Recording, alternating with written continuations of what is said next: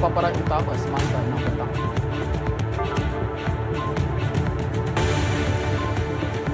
Perdana Menteri kesal ada pihak bertikai bahawa isu Palestin di APEC. Penjawat awam Johor terima bantuan khas kewangan 2 bulan gaji.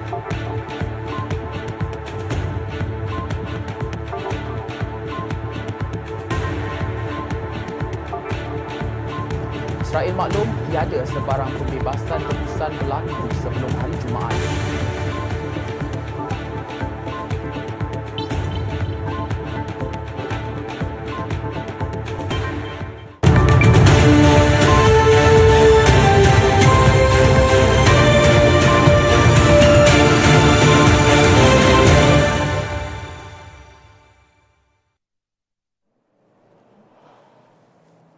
Assalamualaikum dan salam sejahtera.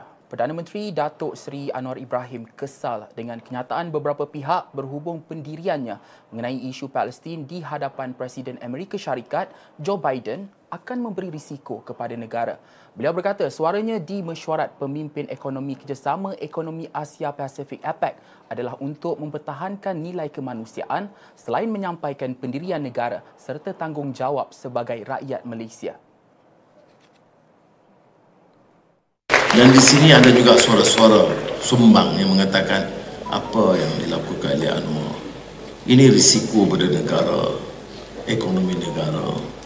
Hmm. Padahal di sini pun ada golongan rakyat minoriti yang tidak dibela. Rakyat minoriti mana yang dibom? Anak kecil mana yang dibunuh beramai-ramai? Tanah mana yang dirampas, rumah mana yang dirobohkan. Apa tak boleh ke nilai kemanusiaan? Ketepikanlah faham. Kau, agama, lihatlah dari kemanusiaan. Di ruang mereka. Sebagai tamu, saya tamu pada Presiden Biden. Di APEC. Di depan dia. Kebetulan, kerusi saya itu betul-betul berdepan dia. Untuk mencari kekuatan. Untuk menyatakan yang hak bagi pihak rakyat itu tidak mudah. Tapi saya bersyukur Alhamdulillah kita lakukan. Kalau tak terima kasih pun, janganlah kutuk lagi.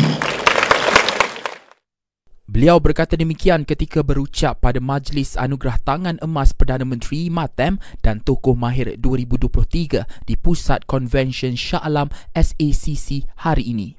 19 November lalu, Datuk Seri Anwar menggunakan ruang pada sidang akhir APEC di San Francisco, Amerika Syarikat bagi membangkitkan isu penindasan berterusan terhadap rakyat Palestin. Selain Malaysia, Brunei dan Indonesia turut menyentuh isu konflik di Timur Tengah itu.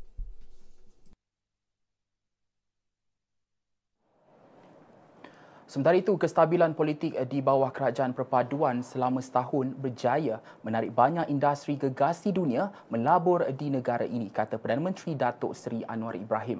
Beliau yang juga Menteri Kewangan berkata ia termasuk syarikat Google, TikTok, Infineon Technologies AG, syarikat otomotif China Geely dan Tesla yang yakin dengan kemampuan dan dasar jelas Malaysia. Mana dia tahu dia datang sini ini dasar ekonominya, ini dasar perindustrian, ini dia ekonomi madani, ini transisi tenaga, sekarang renewable energy hijau, ini umpamanya saya sebut tadi transformasi digital. Jadi dia tahu dan ini membantu. Dia datang kemari. Dan saya syukur Alhamdulillah kerana Malaysia ini menjadi perhatian semula setelah ketinggalan beberapa lama. Tambah Datuk Seri Anwar, kerajaan akan lebih tegas untuk membawa perubahan bukan hanya untuk menyelamatkan negara, malah mengangkat martabat negara di rantau ini dengan membawa lebih ramai pelabur, mengurus ekonomi dengan baik, melatih anak-anak tempatan dan mempunyai tata kelola baik. Baiklah seterusnya dalam usaha mengekang keterisan, kerajaan menubuhkan jawatan kuasa khas untuk memantau hasil laporan Ketua Audit Negara LKAN 2022. Timbalan Perdana Menteri Datuk Seri Fadilah Yusof berkata perkara itu juga ditekankan oleh Perdana Menteri Datuk Seri Anwar Ibrahim agar kejadian tersebut tidak berulang. Terdahulu, pendedahan LKAN 2022 mengalami kerugian wang awam membabitkan enam program kerajaan dengan nilai 681.71 juta ringgit. Ketua Audit Negara Datuk Wan Suraya Wan Muhammad Razi berkata, dapatan itu diperoleh hasil 16 pengauditan prestasi bernilai 208.882 bilion ringgit menerusi 14 kementerian. Kerugian itu dikesan membabitkan pengurusan program penanaman padi, pengurusan pengurusan pembangunan hartanah lembaga pembangunan Langkawi Lada, pengurusan dan kawal selia senjata api jabatan dan agensi di bawah Kementerian Dalam Negeri. Ia turut membabitkan pengurusan program pemuliharaan kawasan pelindungan marin dan program galakan pelaburan bagi sektor perkilangan dan pengurusan program bandar selamat. Seorang guru muzik dihadapkan ke mahkamah seksyen dengan dua pertuduhan melakukan amang seksual ke atas murid perempuan berusia 10 tahun pada Jun dan Julai lalu. Tertuduh Muhammad Nazmi Muhammad Nazri berusia 39 tahun bagaimanapun mengaku tidak bersalah selepas pertuduhan dibacakan terhadapnya di hadapan Hakim Ainul Syahrin Muhammad.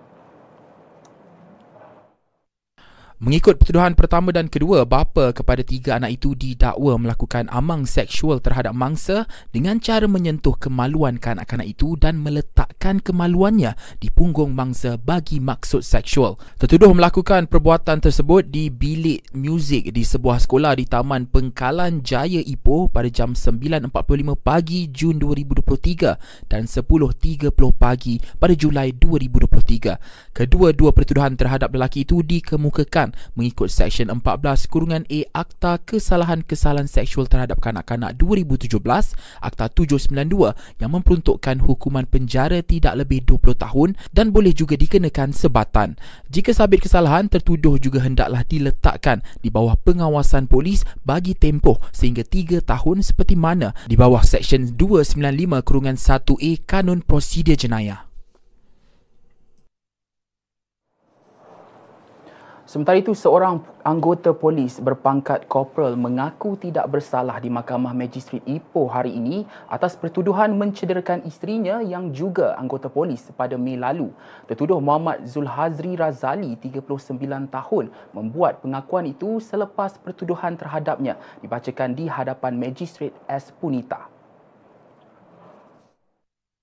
Mengikut pertuduhan, tertuduh yang bertugas di Ibu Pejabat Polis Daerah Ipoh didakwa dengan sengaja mencederakan isterinya yang bertugas di Ibu Pejabat Polis Kontijen Perak dengan menendang, menampar dan memukul menggunakan bakul.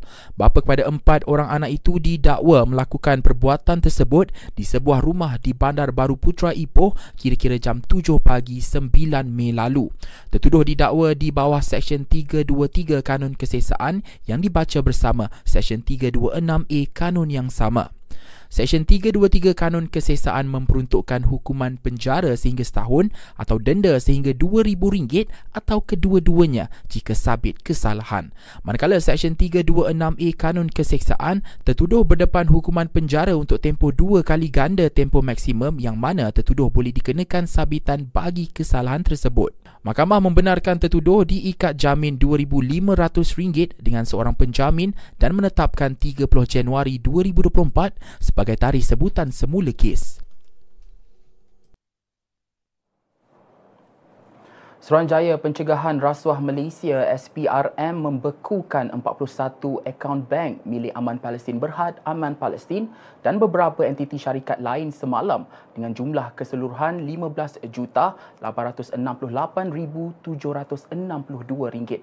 SPRM memaklumkan tindakan itu diambil ekoran dakwaan pihak terbabit menyalahgunakan wang sumbangan orang ramai sejak 17 Oktober 2023.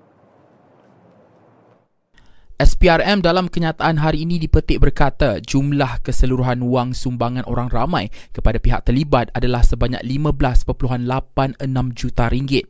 Sebelum ini, SPRM menggeledah premis aman Palestin dan memperoleh dokumen-dokumen berkaitan keuangan dan pengurusan operasi bagi tempoh 5 tahun terdahulu. Selain itu, siasatan juga dijalankan bagi mendapatkan keterangan berhubung kesalahan-kesalahan di bawah Akta SPRM 2009, Akta Pencegahan pencegahan pengubahan wang haram, pencegahan pembiayaan keganasan dan hasil daripada aktiviti haram 2001 serta kanun keseksaan Akta 574. Dalam masa sama, SPRM juga telah merakam beberapa keterangan saksi-saksi penting berhubung kes terbabit. Hasil siasatan awal telah mengenal pasti beberapa isu melibatkan penyelewengan dana dianggarkan berjumlah 70 juta ringgit yang disalurkan bagi tujuan selain daripada objektif penubuhan syarikat berkenaan.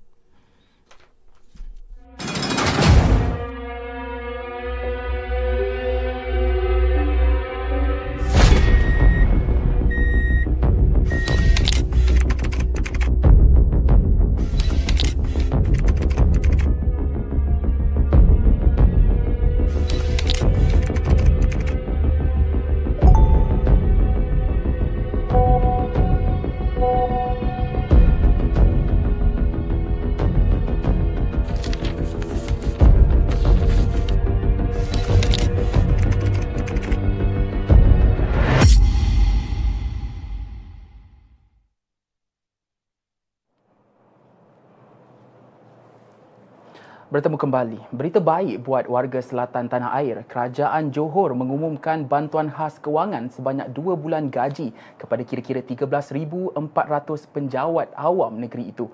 Menteri Besarnya Dato' On Hafiz Ghazi mengumumkan perkara itu ketika membentangkan belanjawan Johor 2024 di bangunan Sultan Ismail Kota Iskandar siang tadi. Jelasnya pemberian bantuan khas kewangan tersebut turut diberikan kepada kaki tangan kerajaan persekutuan yang dibayar gaji oleh kerajaan negeri. Dato' On Hafiz berharap agar bantuan tersebut menjadi pembakar semangat dan pemangkin motivasi kepada penjawat awam untuk terus berkhidmat dan berbakti dengan cemerlang.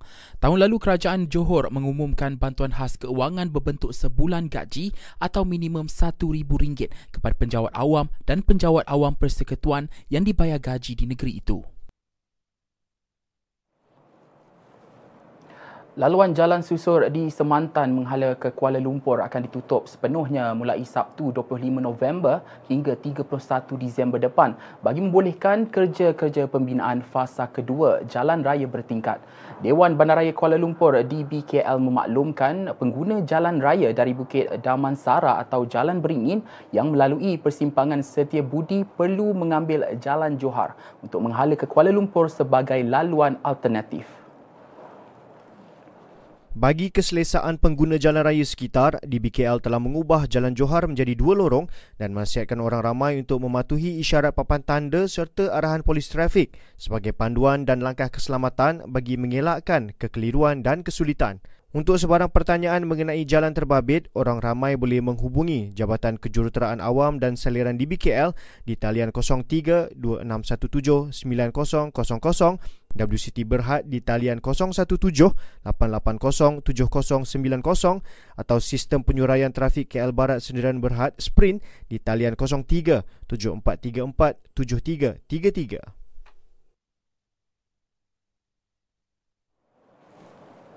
Kementerian Kerja Raya, KKR dan Kementerian Pengangkutan akan menyalurkan peruntukan 50 juta ringgit bagi menyelenggara laluan persekutuan di sekitar Jalan Pelabuhan Kelang tahun depan. KKR memaklumkan penyaluran secara geran padanan itu bertujuan memastikan laluan persekutuan sentiasa berada dalam keadaan selamat dan selesa kepada semua pengguna jalan raya.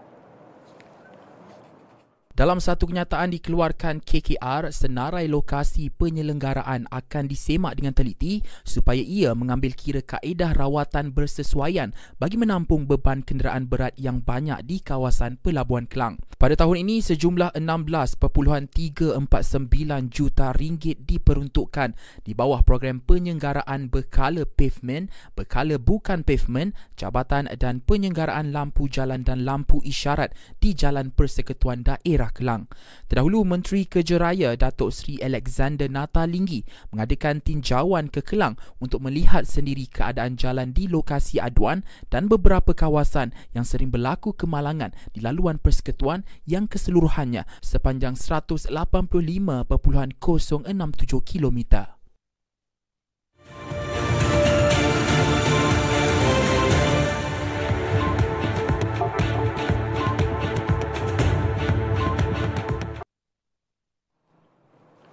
Kita ke perkembangan tempatan. Kerajaan negeri akan menubuhkan Majlis Kemahiran dan Pekerjaan Selangor tahun depan bagi memastikan manifesto tawaran kerja 100,000 bergaji tinggi kepada anak muda direalisasikan. Esko Pelaburan Eng Zihan berkata penubuhannya memfokuskan lima bidang utama iaitu sektor makanan dan minuman, elektrik dan elektronik, sains hayat, pengangkutan serta mesin dan peralatan. Tambahan kepada itu, 21 industri yang direncanakan dalam Pelan Induk Perindustrian Baru NIMP 2030 seperti aeroangkasa, peralatan perubatan, otomotif, rail, digital, digitalisasi serta farmastika.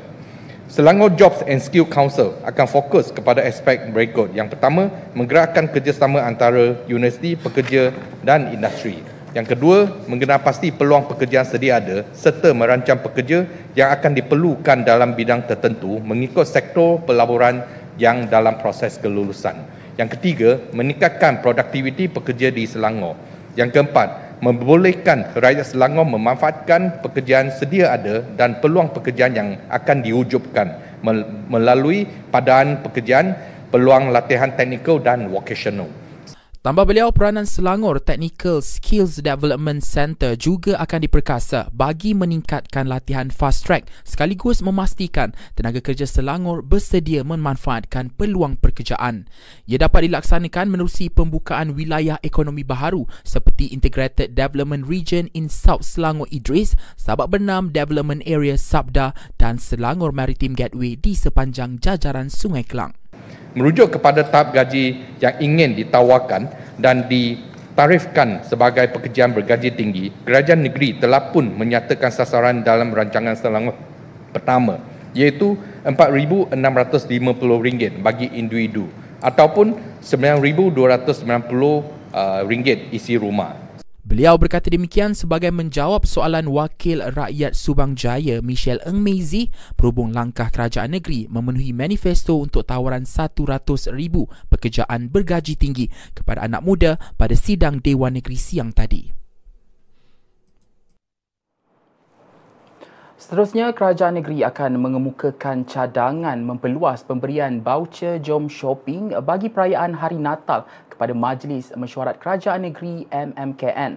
Esko Pembasmian Kemiskinan V. Papai Radu berkata, sehingga kini baucer berkenaan hanya diberikan untuk tiga perayaan utama.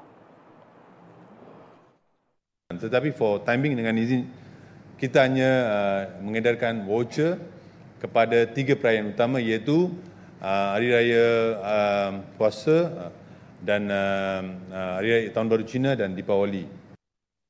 Beliau juga akan membawa usul mempertimbangkan jumlah baucer yang disalurkan supaya diselaras dengan jumlah skim mesra usia emas SMUE agar lebih ramai menerima manfaat. Sebenarnya ini adalah satu cadangan yang cukup baik. Uh, saya pun uh, setuju dengan cadangan ini sebab kita boleh menemui dua perkara. Satu adalah kita bersama dengan uh, nilai voucher yang SMUE RM150. Satu lagi adalah kita boleh menambahkan ramai boleh manfaat dalam program ini. Walau bagaimanapun apa-apa nanti saya kena kemukakan di peringkat MMKN supaya mendapatkan apa tu keputusan ini.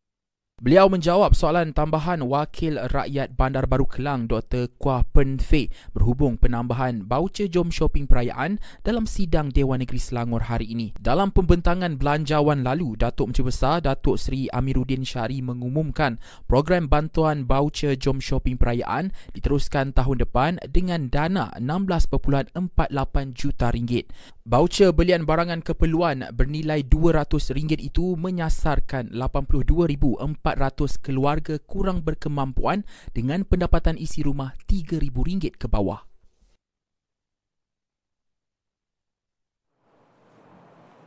Sebuah ladang ternakan ayam di Sungai Yu, Kuala Selangor diarahkan tutup serta-merta berikutan aduan kacau ganggu lalat terhadap penduduk.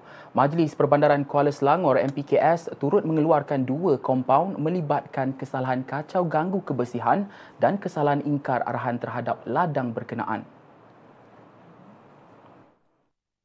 Pengarah Jabatan Kesihatan dan Persekitaran MPKS Jeffrey Abdul Manaf berkata penutupan itu dilakukan susulan operasi bersepadu pihak majlis dengan kerjasama Pejabat Daerah dan Tanah Kuala Selangor, Pejabat Veterina Daerah Kuala Selangor serta polis. Jelasnya, Pejabat Veterina Daerah Kuala Selangor mengeluarkan dua kompaun di bawah enactment Peladangan Unggas Negeri 2007 dan Peraturan-Peraturan Peladangan Unggas Negeri 2008.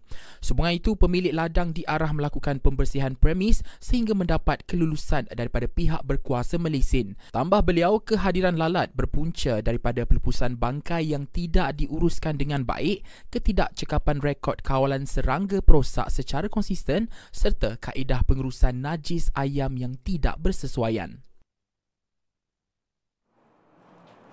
Dalam pada itu, Lembaga Urus Air Selangor Luas akan menggerakkan inisiatif Polluter Pays Principles PPP dan polisi sifar lepas buangan bahan buangan Zero Discharge Policy tahun depan.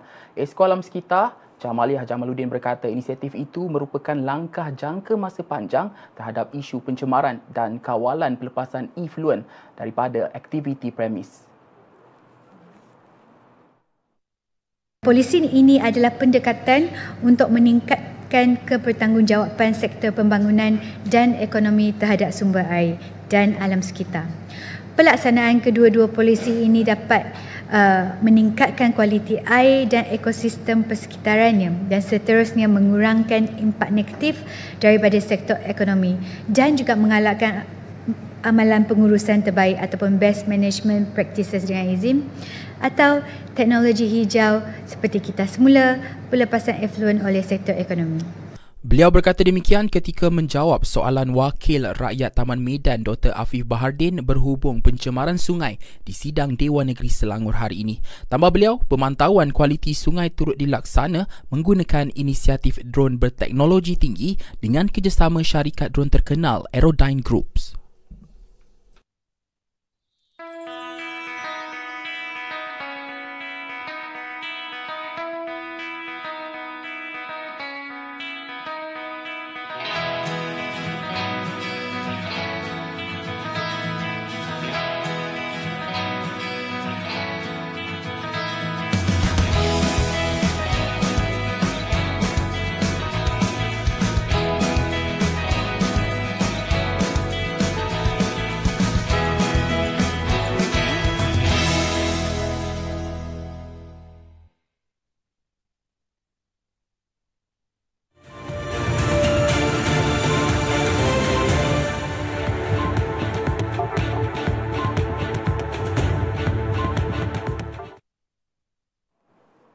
Kita ke berita sukan. Liga Bola Sepak Malaysia MFL bercadang mengadakan perbincangan dengan semua kelab Liga Super berhubung keputusan Persatuan Bola Sepak Malaysia FAM mewajibkan mereka menghantar pasukan bagi Piala Presiden dan Piala Belia bermula 2024. Ketua Pegawai Eksekutif MFL, Datuk Stuart Ramalingam berkata, tujuan perbincangan itu untuk melihat kemampuan kelab melaksanakan perkara berkenaan selain pemahaman mereka bahawa keputusan tersebut demi proses pembangunan pemain.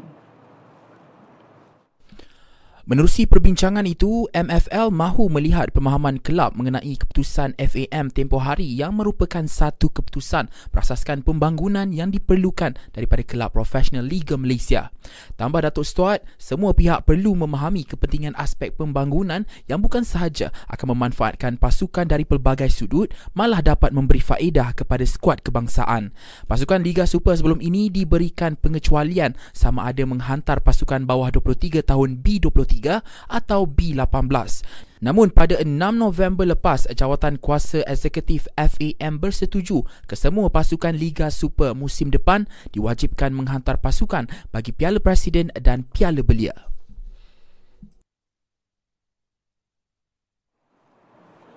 Kejohanan Selangor Kriterium Siri 10 Subang Jaya kembali buat kali kedua pada 10 Disember depan eh, dengan menyasarkan 300 pelumba basikal merangkumi peringkat belia dan atlet. Menurut Datuk Bandar Subang Jaya Muhammad Fauzi Muhammad Yatim berkata acara berkenaan dijadualkan berlangsung di Pusat Beli Belah Subang Perit sempena Hari Tanpa Kenderaan Subang Jaya edisi ke-16. Tambahnya acara berkenaan bakal menjadi kejohanan popular dan dinanti penggiat sukan berbasikal. Dalam masa sama, Muhammad Fauzi memaklumkan Hari Tanpa Kenderaan Subang Jaya diadakan di lokasi sama termasuk Aeon Big Subang Jaya dengan menyajikan pelbagai aktiviti menarik seperti kayuhan santai Subang Jaya Urban Ride sejauh 35 km, memanah bola sepak jalanan, bazar sarapan pagi, pemeriksaan kesihatan dan mata percuma. Bagi yang berminat, pendaftaran boleh dibuat melalui pautan cyclingselangor.com.my dengan hadiah wang berjumlah RM1,000 menerusi beberapa kategori.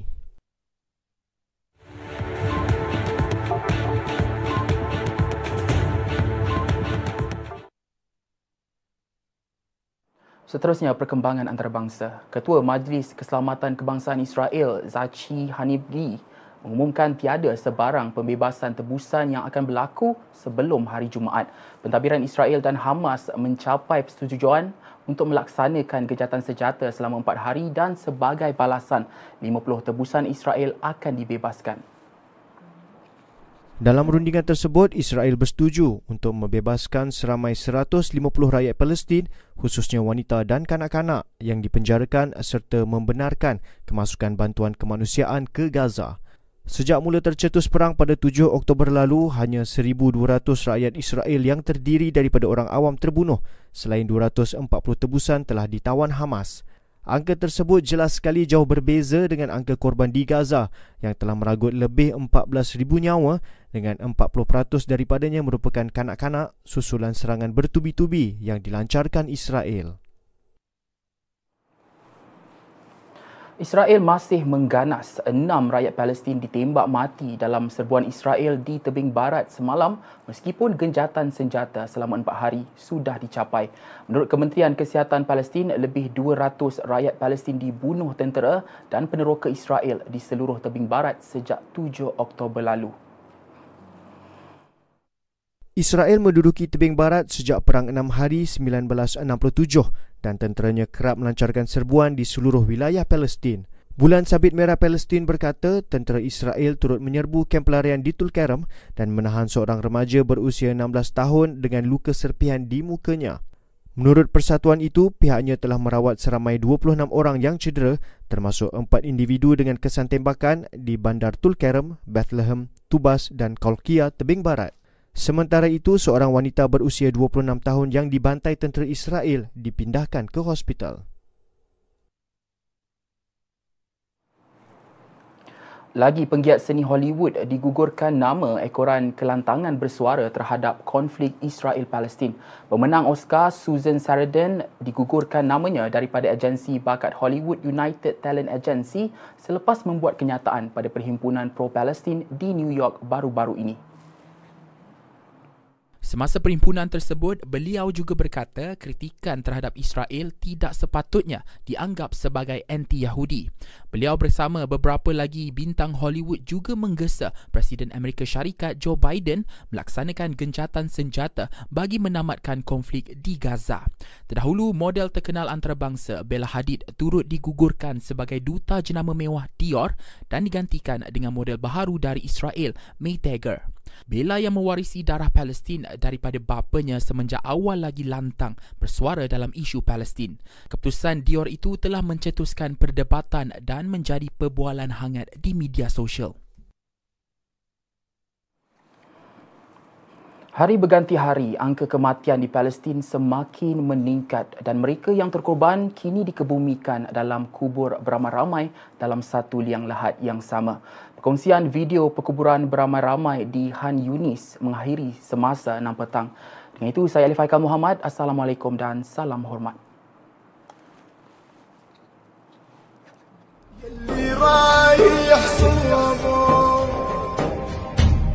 اللي وصلني لدروبه قل له خيشته الحبيب لحبيبه قيس نافع الطيبة. وبحكي الطيوبه مرسومي على وجهه.